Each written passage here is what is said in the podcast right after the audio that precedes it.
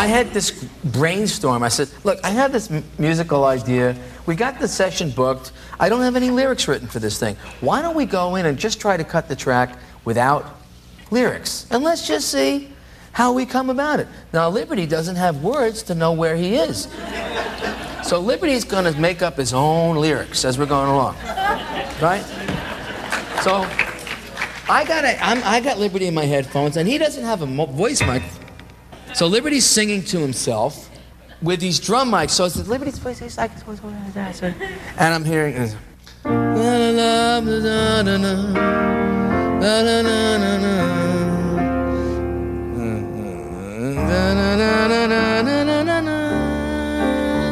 I hear sodomy, such a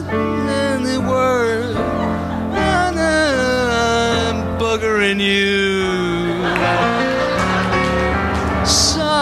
And I, I realize I really got to come up with words very fast.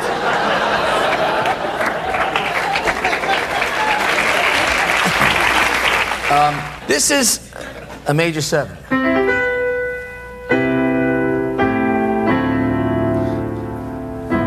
Now, if you play enough chords like that, it starts to sound like almost every standard.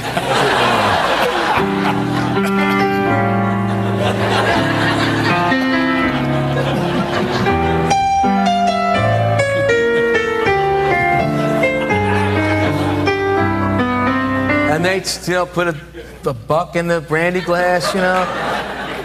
And uh, some people would ask, and everybody, you realize after a certain hour, they were so blitzed, they didn't know what the hell I was playing. and I would say, sure, and I would just play um, Major sevenths. a lot of major sevenths.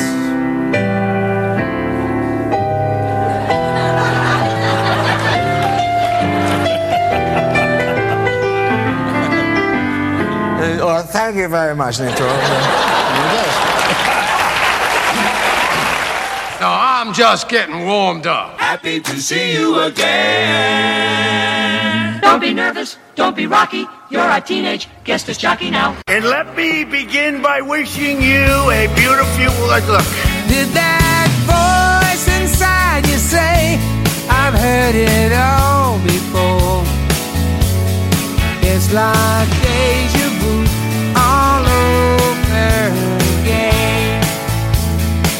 Wednesday, March 22nd, 2022. 239 days remaining in our American democratic system as we have known it. How you doing, kids? It's JC. I'm a little, uh, what's the word? Tired. I still think I'm adjusting to daylight savings. I spent the day in the sun. It was the beginning of my spring training tour in Florida to try and hit as many ballparks as possible within reasonable driving distance of where I am in the Tampa area. And yesterday it was the Phillies at the Yankees ballpark, George Steinbrenner Field. Two of my least favorite franchises, two of my least favorite cities. especially Philadelphia. I've only been to Philadelphia once. It was back in the 90s somewhere. And after three or four days there, I was in the cab going back to the airport. I said to the cabbie, I said, How long has the garbage strike here in Philadelphia been going on? And he said, What garbage strike? Good morning, everybody. Now, the place is a dump. And you go to a Yankees Phillies game, and it's just a lot of people with big mouths yelling at one another. There was a guy sitting sort of right in front of us. Oh, wait a minute. Here's Michaela McGee again. Hold on, Fox 2. And the man we've all been waiting for, Yadier Molina, arrived in Jupiter, Florida Monday to join the Cardinals for spring training. Yadi is entering his 19th MLB Hey, she got spring training right this time. Last time she said spring break. retire after the 2022 season. All right, Michaela, you just continue to learn how to do that. Where was I? Oh, yes, ball game. Phillies, Yankees, a lot of big mouths. Uh, guy came and sat down maybe two rows in front of us, and he was on his cell phone, and he was talking really loud on the cell phone. Yeah, I got these tickets. I just got them, and I'm sitting right behind third base. And people start turning and going, Shut up. What are you doing? You come to a ball game and you talk on the cell phone? And the guy really started cowering at that point, and I heard him say, "I got to keep my voice down here because people are yelling at me." It's like, yep, New York and Philadelphia sounds about right. Maybe this is the place we should bring in Biff Henderson. Remember Biff Henderson, one of David Letterman's stage managers? He did a good song. Yeah, go ahead. The 1999 Yankees, they cannot be beat. And if anyone disagrees with me, I'll burn that house down. Thank you, Biff. Again, sounds about right. Normally, I do the celebrity birthdays near the end of the podcast. I'm going to change that at least for one today because one Mr. Bob Costas is turning 70 today. I still tease Bob because my 1998 opening day show that we did on the radio is in the archives at the Major League Baseball Hall of Fame. You've seen the letter before. I've talked about it before. And when Bob Costas got the, when he got inducted into the Hall of Fame, I told him I, I still give him crap about it. I said I got into the Hall of Fame before you did. He doesn't think that's funny anymore, so I've stopped saying it to him. But let me just tell you something about Bob. He's an easy target. You know, he's little, but, you know, he spent a good 30 years as the gold standard, not only for sports coverage, but also for interviewing. That show later that was on NBC back in the 80s and 90s was a sensational show. And there's lots of stories. You know, he could write a really, really good book just about the stories related to the old later show. Like when they brought in Paul McCartney, nobody on the set, nobody on the staff, there was like nobody who knew it was even happening. And they brought him up like through a service elevator or something, which I'm sure at this point you know, I would say that Paul McCartney is used to. I remember uh, I, my first wife was the assistant vice chancellor at Washington University. I used to get in all these uh, speakers series. They brought in Colin Powell once, and Colin Powell went up there. I've talked about this before too. He went up there and, to the podium and talked for an hour and ten minutes without any notes, without any prompter, without any script. He just went off, uh, up there and he just talked for an hour and ten minutes flawlessly, perfectly, no notes at all and when he was done, my job was to escort Colin Powell and about, I would say, maybe 15 or 20 students who had uh, worked in executive positions on the big Founders Day celebration that they have every year at WashU. And then I was to take these kids and him down the hall to the service elevator, have him, so this is all prearranged, have him stand there with all these kids, all these students, and then I took the picture of Colin Powell and all of them, and then we pushed Colin Powell back into the elevator and he went down the service elevator where the limo was waiting for him downstairs. So you associate celebrities with, you know, really, really plush surroundings all the time. And the truth of the matter is, they probably see a lot of pipes and tunnels and secret walkways and locked doors and stuff like that. You know why that is? Because we're fucking crazy about celebrities and we, we have a tendency to act like goofs when we get around them. And uh, a lot of people say, uh, Can you take care of the goofs? I'll come and I'll speak at your big celebration, but can I get in and get out without being seen or noticed or, you know, having some goofball jump up and down and want to take a selfie? Colin was all business, by the way. There wasn't any mistake that he was in the military, let's put it that way. Oh, and by the way, what a great speech. Anyhow, back to Bob Costas. Like I said, you know, easy target and very opinionated. And whenever you express opinions, you open yourself up for criticism and ridicule and stuff like that. It's part of the deal. But uh, I will tell you this that in addition to Bob Costas having, I met him for the first time in 1985, and we immediately uh, clicked because it turns out we had a mutual friend, and apparently he, this name of this mutual friend had not come up in conversation with Bob for a long time. So it's 1985. I'm sitting there in the Channel 5 newsroom. Bob Costas comes in because he's uh, recording something for, I think it was for the 85 World Series uh, when the games were in town. And we're doing all this stuff. And I go up to him and I say to him, and we, I, I express the fact that I know this guy that I think he knows. Well, he just lived. He's like, oh my God. It was a guy, by the way. I think a lot of people know Bob Costas went to school at Syracuse in upstate New York. And there's a guy who was running for student council president. So what this guy did, I don't know how he got the money, but he bought a commercial during the Tonight Show. So all the kids on campus are sitting there watching Johnny Carson,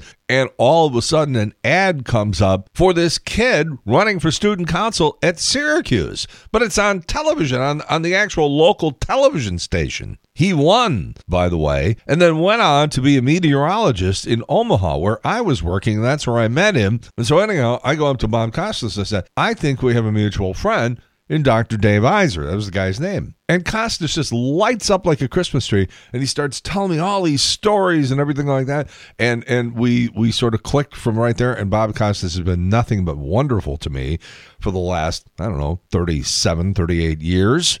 And, uh, and the other thing is this, and people don't know this, but I've seen Bob Costas spend more time with young broadcasters and appear on podcasts and little cable access TV shows and sit down with somebody who's got a tape recorder because he's recording for some broadcasting class in high school or college, or some guy's got a little radio show on one of these little AM 1000 watt pea shooters.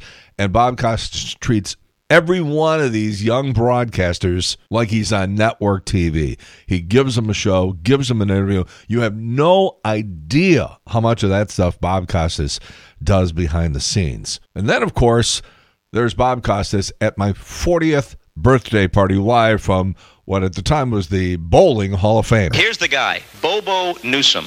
Louis Norman Buck Bobo Newsom, born August 11, 1907, Hartsville, South Carolina, died on Pearl Harbor Day, 1962, in Orlando, Florida. This is why it will soon become apparent why this man should be your idol. The rundown of his career begins in 1929 with the Brooklyn Dodgers, 1932 Cubs, 1934 Cardinals, 1935 Cardinals, then Senators, 36 Senators, 37 Senators, then Red Sox, 38 St. Louis Browns, 39 Browns and Tigers, 40 Tigers, 42 back to the Senators, and then back to the Dodgers in the same season, 43 the Dodgers, but then back to the Senators. So if this pattern continues, you'll be on KMOX by a week from Tuesday. Bob, but Philadelphia A's, 1944. Philadelphia A's again in 46. But the Senators for a third time in 46. Opens 47 with the Senators, but they trade him to the Yankees, who immediately trade him to the New York Giants, who send him back to the Senators for the fourth time, then back to the Philadelphia A's, with whom he concludes his career in 1953. 14 teams in a 14-year big league career. Actually, this, more this by the way, on page 2,100 of the Baseball Encyclopedia, And Costas you went through every page to find some guy who would relate to you. Do you realize that you have probably inadvertently given me the nickname Bobo for the rest of my life? for the rest of my life. Hey, Bobo, over here. Other than JC, the kindest thing I've ever heard anyone call you is Bobo. Anyhow, the short Greek kid with the cherubic face and the encyclopedic knowledge of baseball, who we've been watching for several decades now, turning the big 7 0 today. Happy birthday to Mr. Bob Costas. Journey last night at the Enterprise Center. I didn't go because the last two times I went to Journey, I, I sat there and was bored to tears by Neal Schon, who's crazy, by the way. He thinks that every song needs a 10 minute guitar solo. And so the last two times I went to see them, it's like, okay, we start singing this song, and about two minutes in, Neal Schon just steps front and center and does a 10 minute guitar solo and then sort of backs off after the 10 minutes and they finish the song. And then they go to another song and they do exactly the same thing guy's on some sort of an ego trip that I don't understand, which I'm sorry to say because when we had him on the air, he was a really nice guy, but then he started talking crazy. I don't know if you remember this or not. Remember Michaela Salahi? Michaela Salahi was married to some guy and they were the ones who crashed the White House party about what was it, about 10 years ago. She was in this red dress, big, tall, blonde woman. And after the event, somebody said, Who the fuck are these two? And they tracked them down and realized they didn't have any business there. They crashed a White House party and it brought up all sorts of issues regarding White House security. All right. So I don't know. After a period, then they turned them into celebrities and everything like that. They were on television all the time.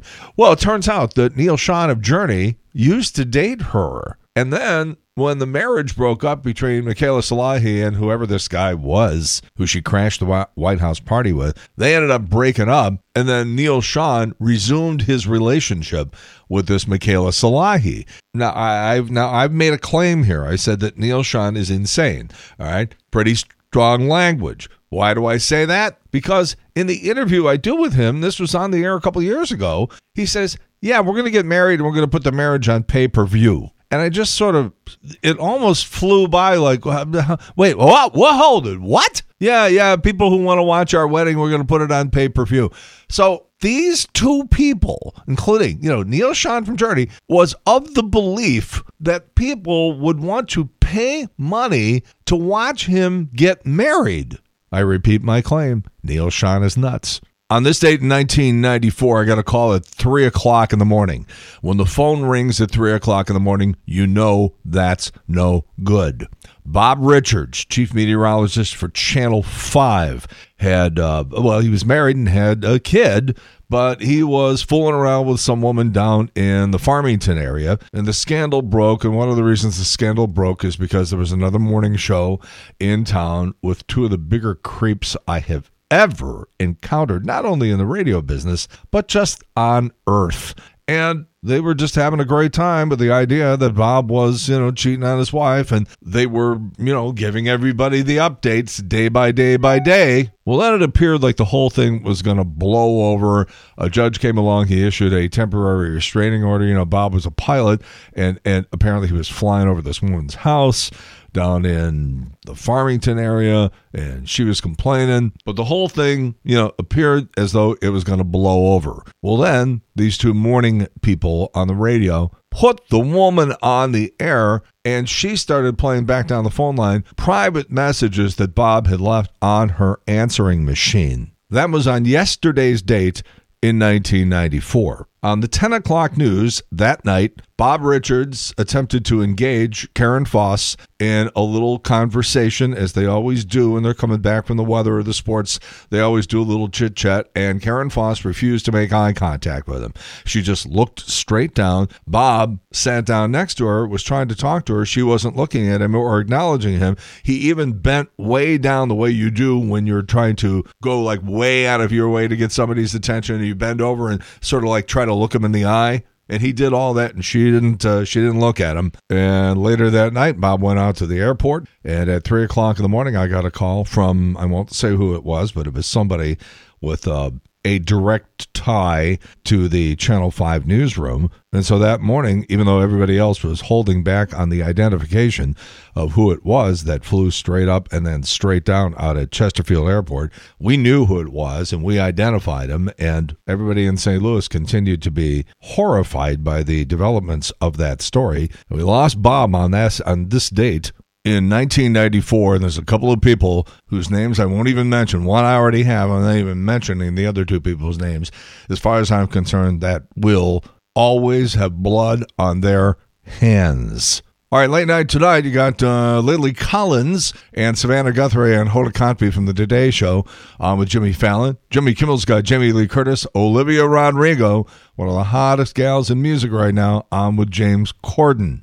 Willie Nelson doing another Outlaw Music Festival tour. It's going to kick off in St. Louis on June 24th and wrap September 23rd. Lineup includes Chris Stapleton, ZZ Top, the Avett Brothers, Billy Strings, Brothers Osborne, Zach Bryan, and Brittney Spencer. Saturday Night Live announced their April lineup. Jerrod Carmichael coming up April 2nd. Jake Gyllenhaal on the 9th. Camila Cabello is the musical guest. And then Lizzo on April 16th is going to be the host and also the musical guest. JJ Watt, good guy. 30, he raised $37 million for Hurricane Harvey victims back in 2017. J.J. Watt, good good guy, good football player, 33. Reese Witherspoon, 46. Keegan Michael Key, one of the funnier people walking the earth these days, 51. Matthew Modine, who's going to win an Oscar someday. I've been saying that for years. I'm telling you, he's going to win an Oscar someday, 63. Uh, we mentioned Bob turning 70, Andrew Lloyd Webber, 74, Wolf Blitzer the pride of Buffalo, New York, 74, and William Shatner, 91. All right, I mentioned this yesterday. About three years ago, I went to Delmar Hall because I heard that there was this uh, ELO, Electric Light Orchestra tribute band, and so we went. It was I think it was only their second time playing together, and this is you know this is fairly complicated stuff with a bunch of people on stage and strings, you know, violins all over the place, uh, some synthesizers, and a guy with a wig on and sunglasses who, when he's in that, uh, I should say, costume, looks so much like Jeff Lynne of ELO. You're sitting there going, what am I watching here? And the music was good. Fast forward to last summer at the Powerplex, and they'd been together a couple more years and just sounding fantastic. It's one of those things where you could sit there and close your eyes and you would swear you were at an ELO show. That's how genuine and authentic it is. But I would caution you not to close your eyes because there's some stuff going on on stage, and there's like 10, 12 people on stage to give you that unmistakable sound of the Electric Light Orchestra. And they've got some people who are sensational musicians and great show people, you know, good showmen who put on a show in addition to playing the music. The name of this band is Mr. Blue Sky.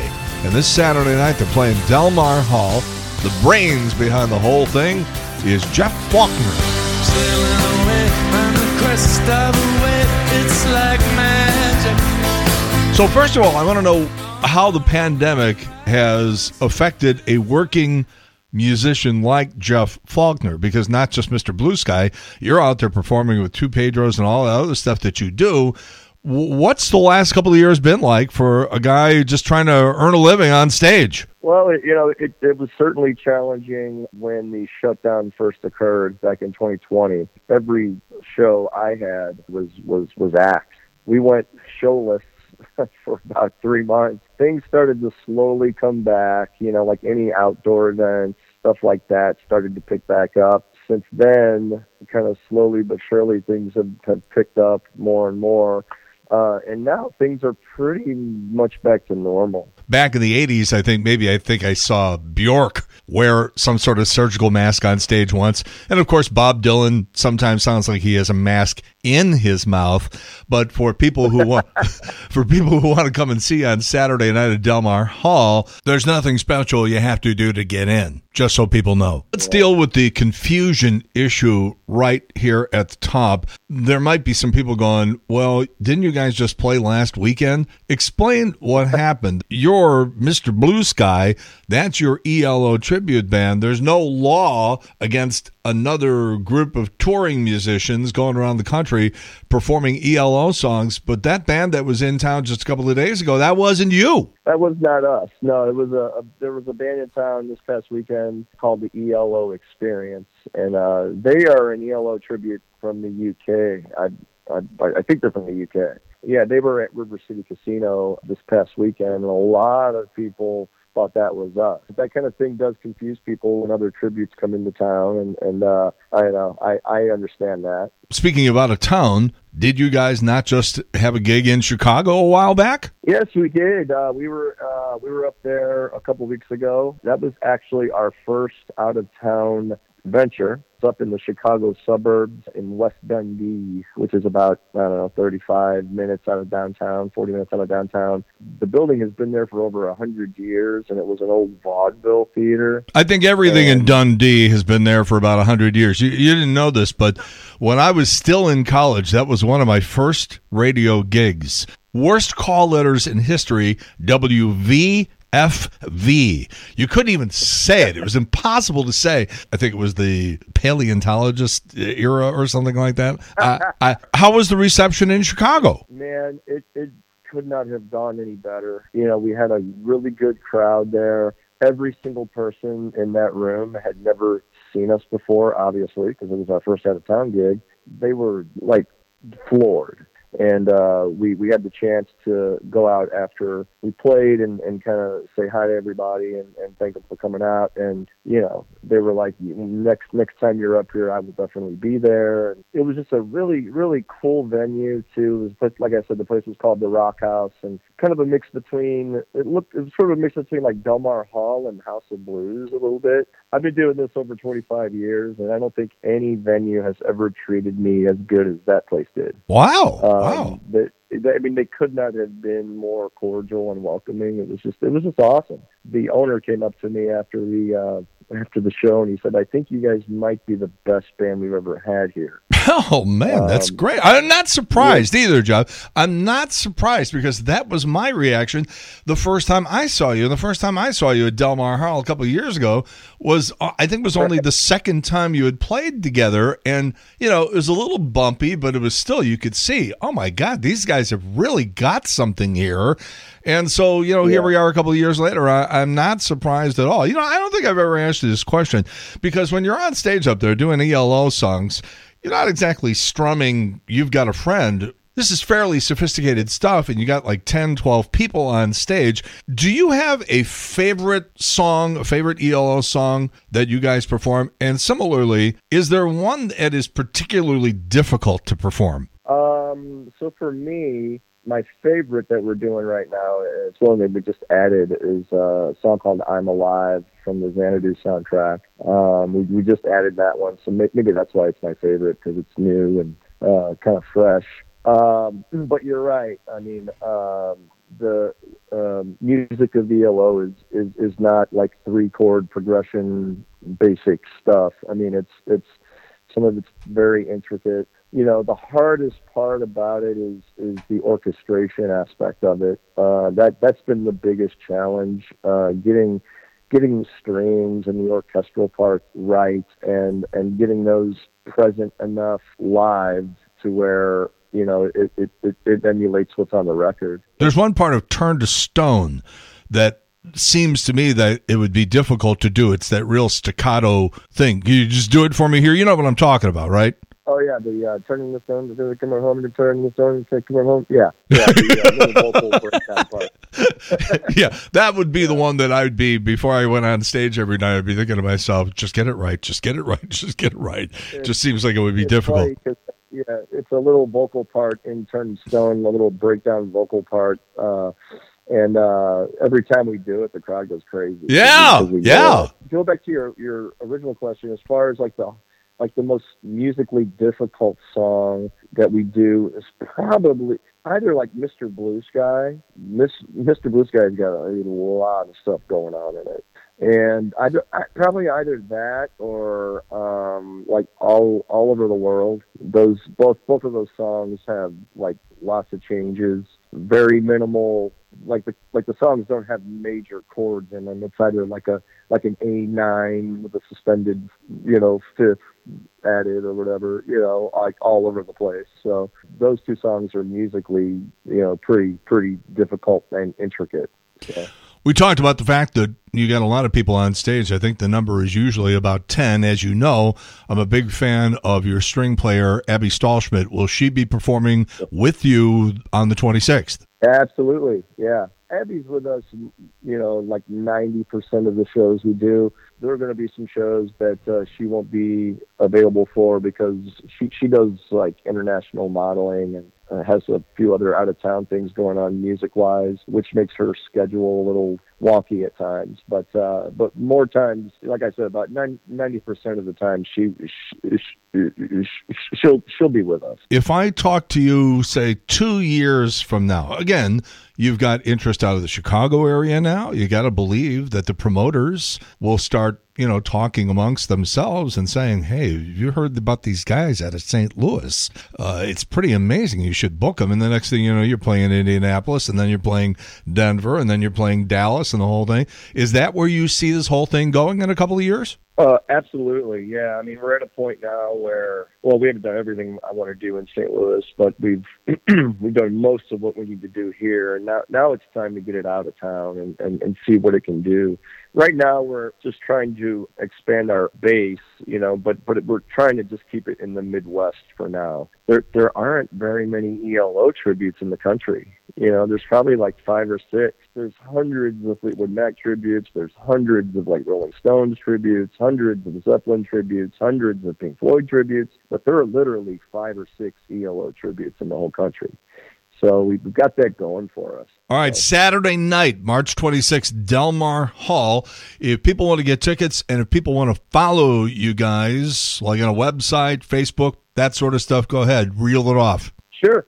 Uh, the website is MrBlueSkyMusic.com. You go to Facebook and search Mr. Blue Sky, a tribute to Electric Light Orchestra, and we'll pop right up. You can do Facebook.com forward slash Mr. Blue Sky STL. That'll take you there too. Uh, we're also on Instagram. Uh, it's, it's just Mr. Blue Sky STL with underscores between each word. And yeah, that'll that'll have all the information on the show. Mar- um, March 26th, Delmar Hall. There'll be ticket linked. Girl named Emily Wallace opening up for us, and uh, Emily is one of the best female singer songwriters in St. Louis, in my opinion. Uh, unbelievable voice. It's going to be a great, great, great time. I mean, we're going to have huge, huge light show as usual, and and um, few surprises song wise. It's going to be a great, great, great night. All right, as you know, I'm a big fan of what you're doing, Mr. Blue Sky. Jeff Faulkner, man, oh man, you got something good going here. Continued success and the best of luck to you. I've seen the show twice now, including the one last summer, the Powerplex out there last summer. You got a great thing going here. Really proud of what you're doing. Have a great show. We'll talk soon. Thanks. Jeff Faulkner, appreciate it. Thanks.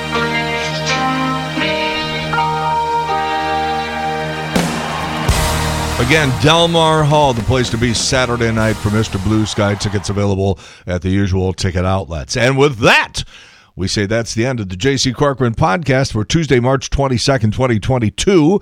239 days remaining in our American democratic system as we have known it.